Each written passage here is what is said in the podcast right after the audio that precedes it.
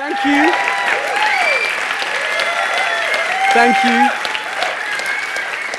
you. You are very kind, and it is uh, a tremendous privilege to uh, share my welcome, I guess, to every single one of you. Uh, for those of you who have not had the opportunity of introducing myself to before, uh, as these guys said, I, my name's Steve. I'm part of the leadership here. I've got an amazing wife called Philippa, and uh, we have, she's great. Um, and uh, we have two children. We have uh, James, who's four, he's kind of around about this height, and uh, Lexi, who's maybe down there, she's two. And uh, we're actually pregnant and expecting number three in July, which is very fun. And uh, this, uh, this week has been a bit of a fun one for us because uh, we kind of had the halfway mark scan on Monday just gone. And so we were able to find out whether we were going to have a boy or a girl. And um, so what we did thinking, hey, maybe it would be fun in order to kind of uh, make it a surprise, creative way of telling Lexi and James, is that what I did was I filled a balloon, a black balloon full of glitter.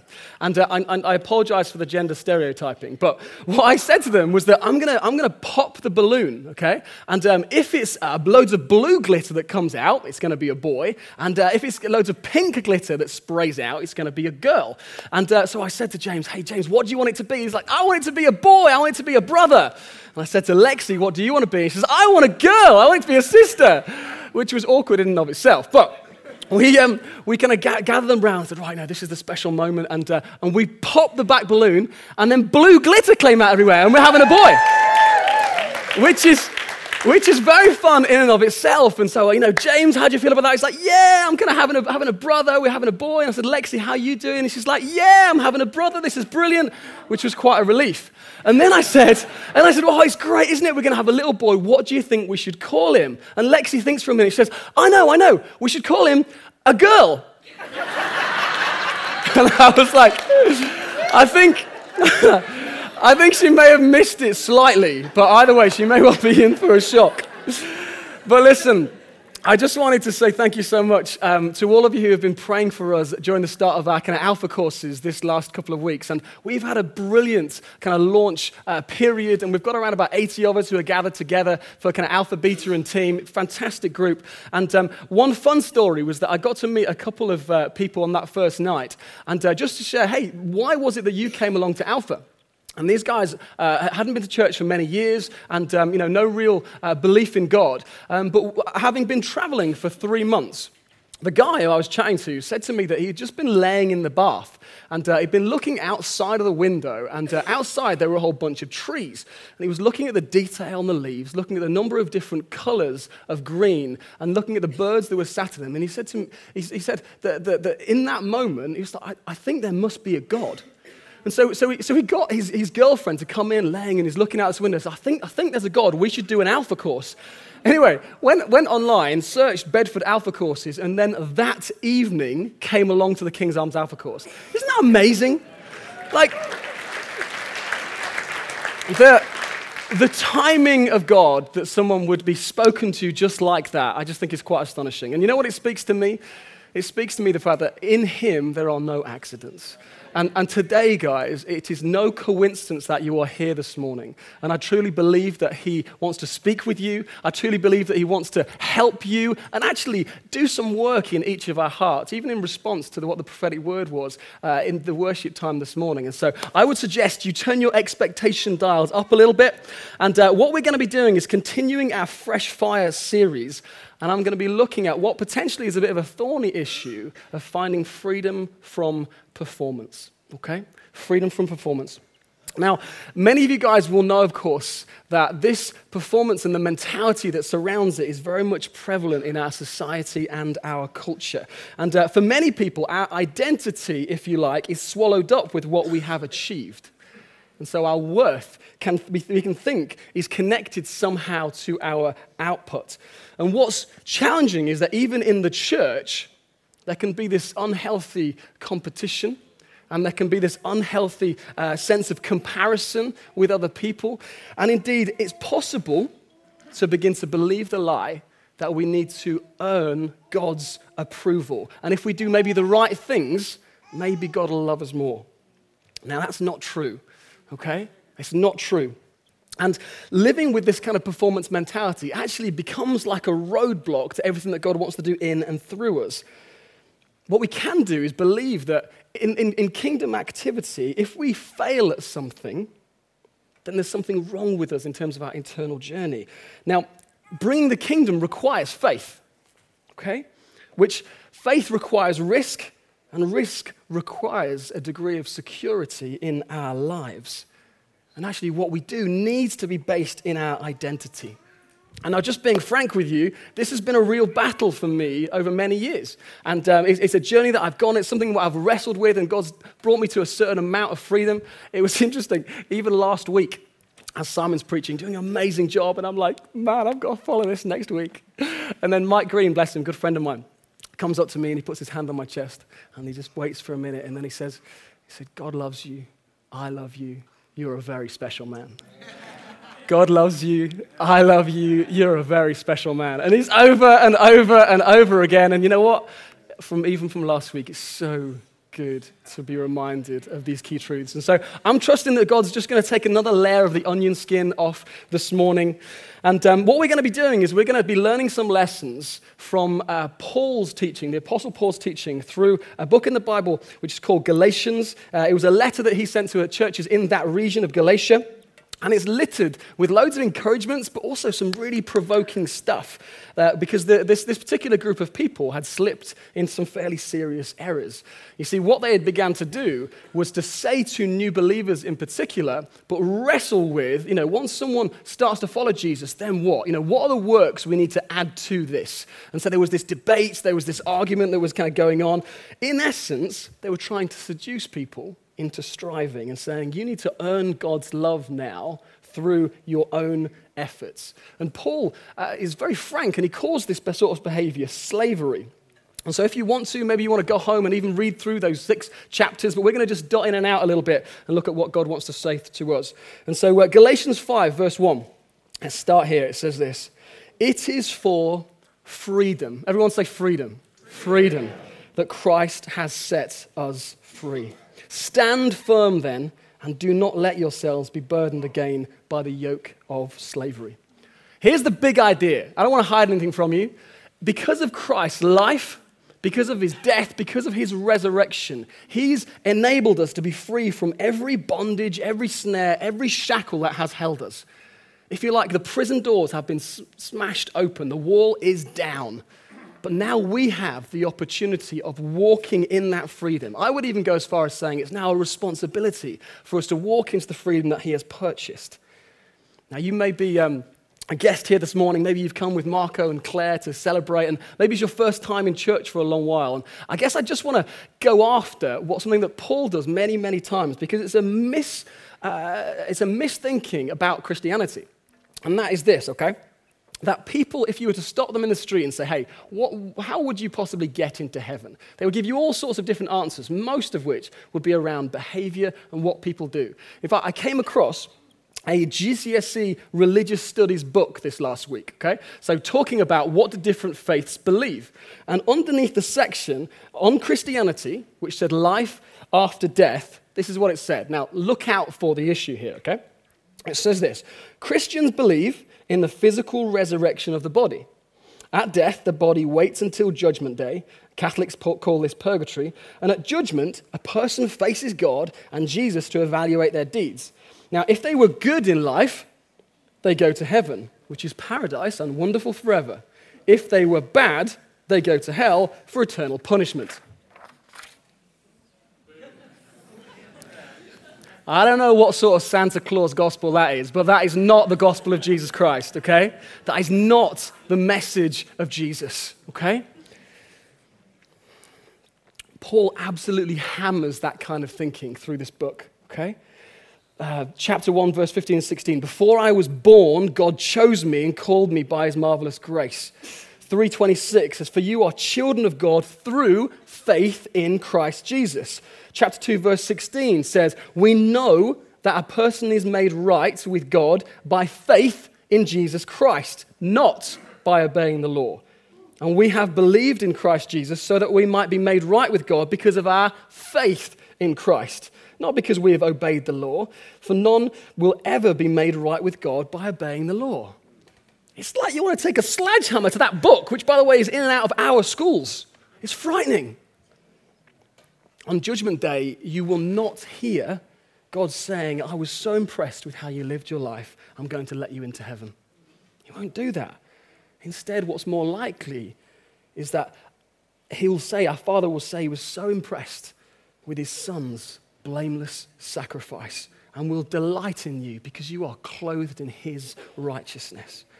Nothing that we did beyond putting our trust in Him is ever going to carry that sort of significance. You know, there's this amazing exchange that happens when we put our faith in Jesus. It's like He gets all my F's, I get all His A's. It's a remarkable thing. It's this as God pours out his mercy and his grace. Mercy, guys, is not getting what we deserve, and grace is getting what we don't deserve. I remember listening uh, kind of time and time again to a CD by a guy called Peter Jackson, who came here for many Father Heart conferences. And he said it like this He said, Whether you raise the dead or take a nap, the pay is the same.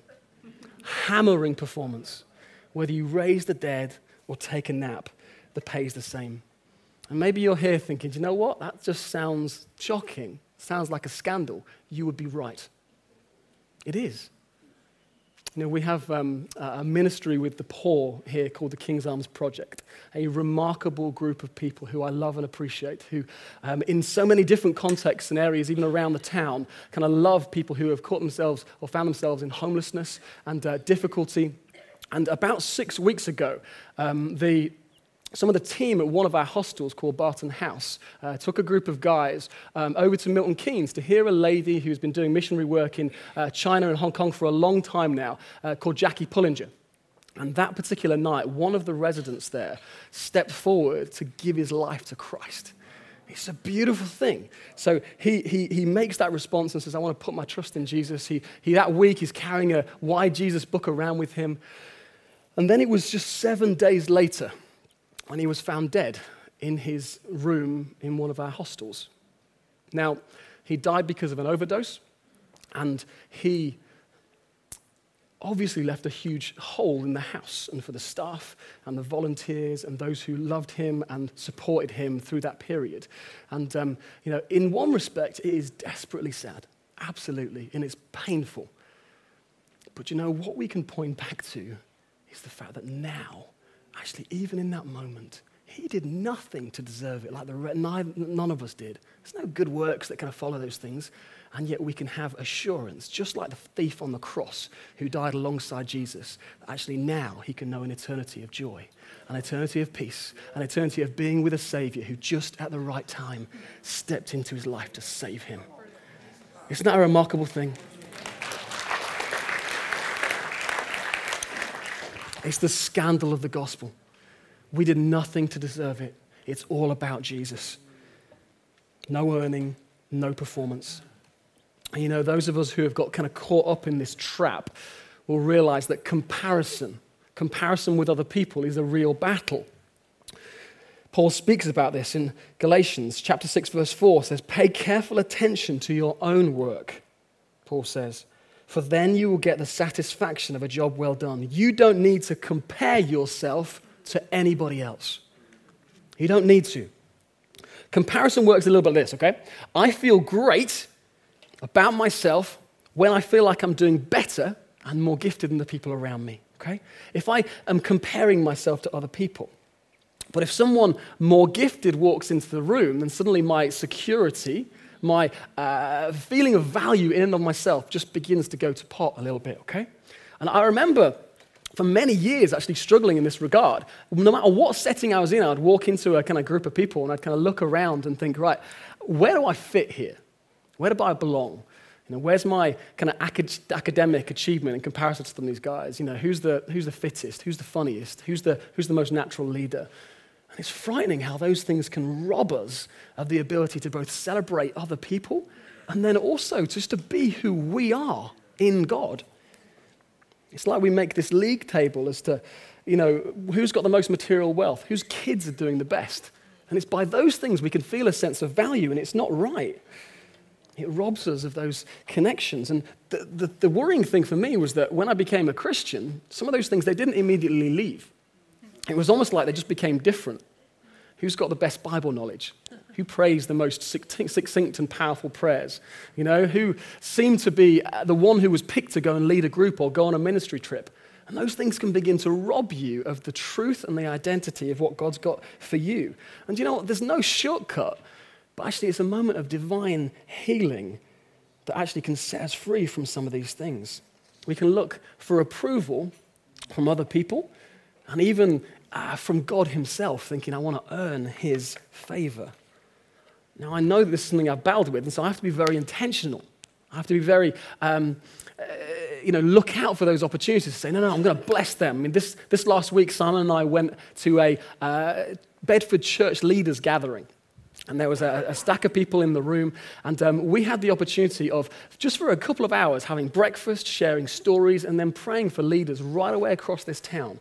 And so we met with people from Woodside and from All Nations and from Grace Church in Kempston, from Three Rivers, from Christchurch, just to name a few.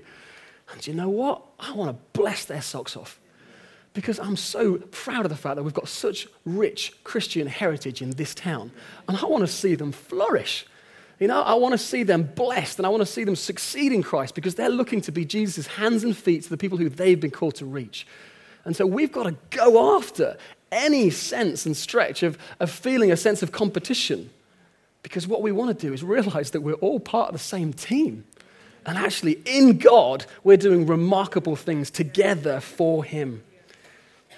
And on a very personal front, it was uh, just last term and I, I, was just some processing some stuff with God. And this like sneaky little lie popped into my head. And uh, the sneaky little lie went a little bit like this. Like, you know, you think that you're a poor man's Simon Holley. And I realized that somewhere it manipulated, the enemy had got a handle on the fact that I had in my head that maybe I just do the stuff that Simon's now too busy to do. Now, here's the truth I love Simon Holley, love him. He's such a good friend. He's such a brilliant leader. He's a guy who inspires me. If I'm honest with you, since the 12 years I've been part of this church, since I became a Christian, I don't think there's anyone who's influenced me more than him. I don't want to be him, all right? I want to run my race because God's got something different for me organized that He has for Simon. So I want to bless him. I want to serve him. I want to stand with him. I want to push him on to what the race that is marked out for him. But for me, I realize that he's got very different sized feet to me. So I want to. I want to wear my own shoes, okay? And I think it's so important because otherwise we can spend our whole lives thinking maybe someone else would do a different, better job. And actually, instead of saying, look, there's a unique calling on my life and there's a unique calling on your life, and they're the things that we want to embrace and pursue. Otherwise, and here's the thing, guys I want to stand in front of you and say, hey, look, you know, even as a leader in this church, I don't have it all together. I've got just as many insecurities as, as often. But what God's doing is that He's taking each one and He's beginning to bring healing there. And there's healing for every single person in this room. You are no cheap imitation of somebody else, okay? You are no cheap imitation of someone else. Your job, your role and responsibility is to simply be the most godly version of you, okay? You're unique. And God made you unique for unique purposes. Chapter 1, verse 10 of our book says this I'm not trying to win approval of people, but of God. If pleasing people were my goal, I would not be Christ's servant. Where do you get your sense of worth from? Where do you get your sense of value? Is, it, is there a performance orientation inside of you? It was maybe uh, 18 months, maybe even two years, that I'd just finished preaching a, a, a message. Um, and uh, I went to the, the back of the room in between the meetings, all right? So I was getting ready to preach at the 11.30, having done it already at 9.30. And a guy came up to me. And uh, he said, hey, hey, Steve, can I just grab you for a minute? I just wanted to apologize. I was like, sure, you know, what, what's up? Is everything okay? He's like, yeah, well, I'll be honest with you. You know, when you stood up to preach, my heart sank. And um, he, he went on to say, But you know, I just wanted to apologize because actually it was like these gems were just rolling out of your pockets, and there was so much practical wisdom. It was so rich, and it was so, such a great message. Thank you so much. Do you know what I heard? Hey, Steve, can I have just a moment of your time? And uh, I just wanted to, to apologize because, um, you know, when, when you got up to preach, my heart sank. Blah, blah, blah, blah, blah, blah, blah. right? Now, when you live with a performance orientated mind, sometimes that can be the case. And it's, it's, it's frightening. Now, thankfully, I'm, I'm kind of just about mature enough to say, oh, no, no, no, I'm going to fight for listening to, to, to, the right words. Because his desire, and this is a good thing, guys, his desire was to encourage me. His desire was to, to say, right, go for it again. That was great, and don't worry. But actually, it's, it's fascinating how those things, it has the potential to rob you of what God wants to do in, by way of encouragement. Maybe like me, you've been crippled by people's thoughts about you. Maybe their opinion of you is something that you've struggled with and wrestled with. And it might be uh, different for you. It might be peers in the canteen. It might be your boss who actually hasn't praised you and has been critical. Maybe you are looking around at how other people seem to be parenting and thinking that other people are doing a better job. Bill Johnson, who's uh, from a very um, influential church over in California, put it like this He said, If you don't live by the praise of men, you won't die by their criticism. Some of us, I just think we just need to simplify our lives a little bit. And the way that we can do that is by living for just one. John Wimber talked about trying to live his life for the audience of one. That's God Himself. That's what Paul was doing. And that's not to say that we can't help each other, guide each other, support each other, encourage one another, and even at times uh, kind of bring challenge to one another in love. But ultimately, I want to serve Him. And I want to make sure that my affirmation comes from Him. Sometimes, in a, in a spiritual sense, we can get all knotted up, can't we? Thinking, I need to pray the right prayer, say the right thing, and I want to perform in a religious context. The Bible says that actually we need to come to God like children. And I've been, I've been learning so much from my kids as they've just kind of taken their first steps into what it means to have a relationship with God. And so, just around the table, uh, you know, recently we were, we were, we were kind of praying uh, just before dinner, and James was like, Oh, can I pray? Can I pray? I was like, Sure, mate, you can pray. And, uh, you know, four years old, bless him. And he said, God, I want to thank you. Looks around for Lexi's bib. And I want to thank you that it's pink. And I want to thank you that it collects food so that she doesn't have a dirty top. And I'm like, this is the most, this is the most precious little prayer. And there's just, you know, when there's like no pretense, there's kind of no expectation to it. He's just delicately talking to God. And I love that. Sometimes I think we can learn, we can learn from these kids. And you know, performance is especially important when it comes to mission and evangelism, guys. I mean, I, I, I, want to see this town changed because it was loving people well, okay? But if it comes from a place of performance and drivenness, actually, we've got a major problem on our hands, okay? Let's see what Paul says. Chapter 6, 9, and 10 says, So let's not get tired of doing what is good. At just the right time, we will reap a harvest of blessing if we don't give up. Therefore, whenever we have the opportunity, we should do good to everyone, especially to those in the family of faith. Actually, the number of people that you see saved or healed or set free, in one respect, it's irrelevant. Your responsibility is to love and be obedient to God. Okay? That's what it says. Let's not get tired of doing what is good. I want to be good to people. I want to love people. Let's not give up. Let's be obedient to Christ's call on us. That's our responsibility. I tell you about a good friend of mine, Matthias. He's down here. He and I, um, and a group of people, actually, kind of go out on the streets on a regular basis. You know, we try and make a point of doing it every week, just to connect with people who, uh, you know, God might lead us to in a, in a kind of street setting. And um, this last week, we were out together. And uh, one of the things that we do when we approach people is ask something called the miracle question. And uh, it's simply the way of getting into conversation about something of significance. And so uh, Matthias approached one particular guy and said, Hey, um, you know, if you could ask God to do any one miracle in your life, what would you ask him? And this guy immediately got stony faced, gritted teeth. And he said this He said, Yeah, I'd ask God to stop people like you asking me questions about religion. that is a very awkward response. Do you know, the, th- the thing about it was this, though. In that moment, it would have been really easy for Matthias and I to say, do you know what? This is freaking me out a little bit. Uh, it's not going well today. We're going to bottle it and we're going to go home and hide because this is not fun. But one of the reasons I'm so proud of him is that within a few minutes we were praying for Stan. Stan was an Italian man who had a bad back. A few minutes after that, we were praying for Dennis, who was a black backslidden Protestant. A few minutes after that, we were praying for two lads who have literally just moved over in this last month from Iran. And they were you know, trying to find a job here, and we got to stand with them and pray for them in the midst of their desire to uh, find work here and just say, look, you're welcome and we're grateful for you, and to bless them. Now, sometimes it would be easy for us to turn around and walk away.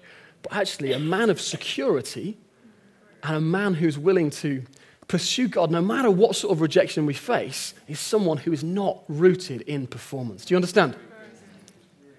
Now, the thing is, when we are rejected, and let me just say, particularly in this kind of way, there will be moments that we are. Actually, you are in very good company.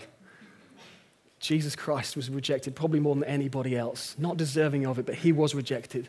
And yet, that's who we're representing when we step out to love people. So here's how we're going to land, all right? I want to just share a few tips on how we deal with performance, and then we're going to pray. You see, we need to deal with this tendency to seek and earn love and acceptance, value through performing. And, and, and fundamentally, I want to be secure. I want to be a son, an heir who just stands free from everything that would try and rob me in these veins. So, there's a few things we need to do, okay? The first thing, it might be for certain individuals that there is a root cause, okay? Almost like a situation or a circumstance, maybe even a person who has been, if you like, involved in shaping this kind of characteristic in you. And so, uh, something called projection is that sometimes if we haven't got the approval that we would like to have in another area of life, maybe from a boss, maybe from a parent, uh, you know, maybe from a teacher in your life, if we didn't get the approval that we needed from in those situations, we can project that and think that maybe God feels the same about us. Now, on one occasion, a few years ago, I was with a friend and I was trying to dig around and say, look, where does some of the roots of performance come from in my life? And I was taken back to a very vivid memory of um, an interaction I had with my dad. Now, understand that I love my dad. And, um, you know, he's an incredibly gifted guy. And um, he's a guy of, of, incredible work ethic and a guy of um, kind of real uh, kind of morality and, and um, creativity. But on this particular occasion, I was around about 17 years of age. And it came around the time when I was in college. And um, he, through various circumstances, had felt that I maybe uh, was taking drugs. And um, I knew that that was not a, a, a good thing. I, I, hadn't done that. And, um, but what he did was that he, he, he, kind of got me sort of late at night, sort of in, in the dining room, and uh, we sat either end of a table. The lights were down. And um, I realized that I had um, kind of taken back to this situation where my dad was saying to me, Hey, this is kind of what you've done. I know that you have. You just got to admit it. And I, I, I began to realize the lump in my throat appeared because of the fact that he didn't believe me and he didn't trust me. And um, even in the midst of my kind of denials, there was this horrible moment of thinking someone who I so admire, so want to impress, so want to feel a sense of affirmation and approval from in that moment felt so insecure, so lost, so, so broken. I remember, say, the lump in my throat, just seeing this situation. And so, what we did with my friend is that we began to process this encounter. And I began to speak out that what I felt was such an unfair situation. Why did you make me feel like that? This was such a painful thing for me. Actually, you didn't believe me when I was telling the truth. And then, after I'd unloaded what I felt like were all the emotions that I could, I asked God to come and help me to forgive him. And I just kind of released him, cut the cord, as it were, to say, you know what? I'm, I don't want to. I don't want to have this sense of performance and feeling like I need to earn favor anymore. In that moment, my friend said to me, Hey, can you see, can you see Jesus in the room? And immediately, as I pictured that dining room and the chairs, I saw Jesus stood behind my dad. And he had his hands on his shoulders and probably for the first time, I realized that actually he's a broken man too. And he's in need of forgiveness just as much as I am. And I was able to just entrust him to God in that moment. And it was a catalyst behind me just being free to a new level. and the pedestal that I put my dad on, which was never fair on him in the first place, actually, I realized that I wanted to walk free from. Maybe there's a route for you. Maybe there's a person. Maybe there's a circumstance. Maybe there was a time when you realize, actually, that's a key element, and we want to pray that through in a moment. Let me give you two final things. Sometimes we've got to speak out the truth. It's one thing to know the truth, but actually to actually verbally say, I'm going to connect with it in my heart. I remember when we had uh, a lady as a staff team. We just moved into this building. We got together. We had uh, this amazing lady called Angela Kem, who's like prophetic dynamite. Can I come and just do some ministry with us? And uh, she, she is part of the, of the time together. She, she kind of grabbed me to, to one side and, and was like, hey, do you know that you're a really good guy? Honestly, I, I, I was just wanting to like pu- push it away a little bit, and I kind of backed off, and my head went down a little bit. And she said, "Do you know that?" And honestly, I, I couldn't say it, couldn't do it. So she's like, "Hey, look, we're, we're going to do an activity with you. It's going to be great." She got, she got the whole staff team around in a circle. And she said to me, Steve, what you've got to do is I want you to look at people in the eye, and I want you to be able to say, I'm a good guy. Now, understand that somewhere in my deep subconscious, perhaps, there was this thought that if I can't bring value to a relationship, to a friendship, then why would anyone bother being friends with me? So I kind of went round and it felt like an absolute eternity. It did. I mean, Wendy was there, PJ was there, there were others, and it was this, reliving it with me, thanks.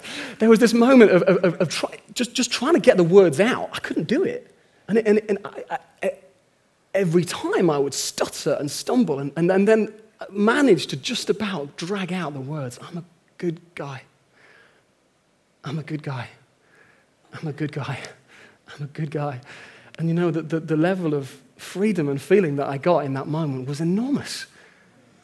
As God just began to rewire me to be able to recognize there's value in me as He's doing these things. Speaking out the truth is so important.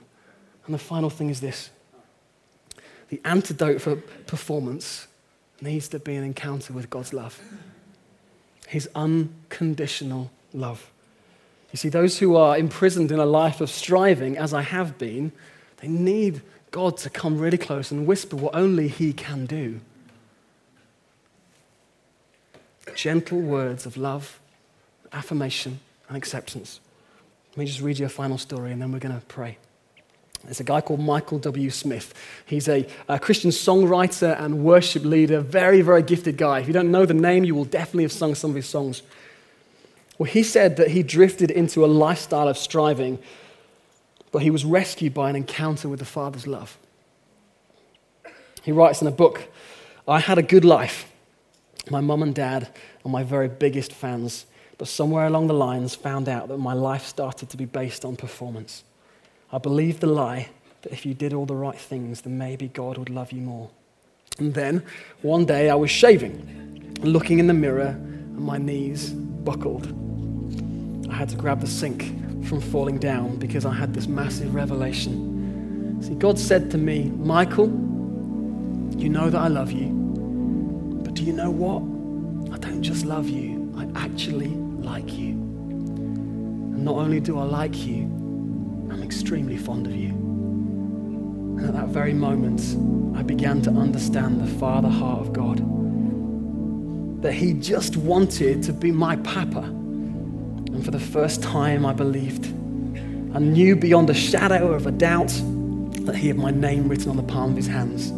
For the first time, I knew that His mercies are new every day for the first time, I believed that He came to give me a future and a hope. And it changed my life. Because all of a sudden, my life wasn't based on performance. My identity crisis was solved. I knew I was a son of the High King of the universe. We want that kind of freedom. Why don't we stand together?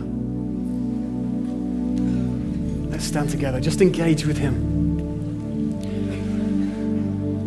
He's a good God who's very much present by His Spirit here. And there are some people that He really wants to set free of the prisons that we've been walking and living in. And the first thing I want to ask you to do with me is this. There's another passage in Galatians which speaks about who God is now. And what I want you to do, if you're willing, is to read it out with me. Not to us and our, very personally, into our hearts, the I and the me. It's going to appear upon the screen behind me. So let's read it at the same time, okay? Just at the right time, God sent his son, born of a woman, subject to the law. God sent him to buy freedom for me, who was slave to the law, so that he could adopt me as his very own child. And because I am his child, God has sent the spirit of his own son into my heart. So I can call out, Abba, Father. I am no longer a slave, but God's own child. And since I am his child, God has made me his heir. Wow. Wow. Thank you, Father. Thank you, Father. Guys, just lift your hands for a moment. Close your eyes, engage with Him. I want to pray for you. Father, right across this room, I want to thank you, God, that we are your children. We are your children. And Father, we want to come against every, every element of striving, everything of performance, every lie that we've believed about your character, everything, God, that we have thought that we maybe could earn your love and your affection. God, and we come against it right now in the name of Jesus and we repent. Father, we say we are going to turn away and believe that we are unconditionally loved. Not because of our good deeds, but because of your good deeds. Because your mercies are new every morning. Because your grace is sufficient. Because you, Lord, are enough for us. And we choose this day to turn away from that wrong belief. We choose, God, that we are going to work from a place of rest. Ha! God, we're going to work from a place of knowing your love, of knowing that we are secure. Father, we pray, come real close, even now. Even now, Lord God. We recognize, Lord, the, the issues with legalism and performance. We recognize, God, it's a hole never to be taken down.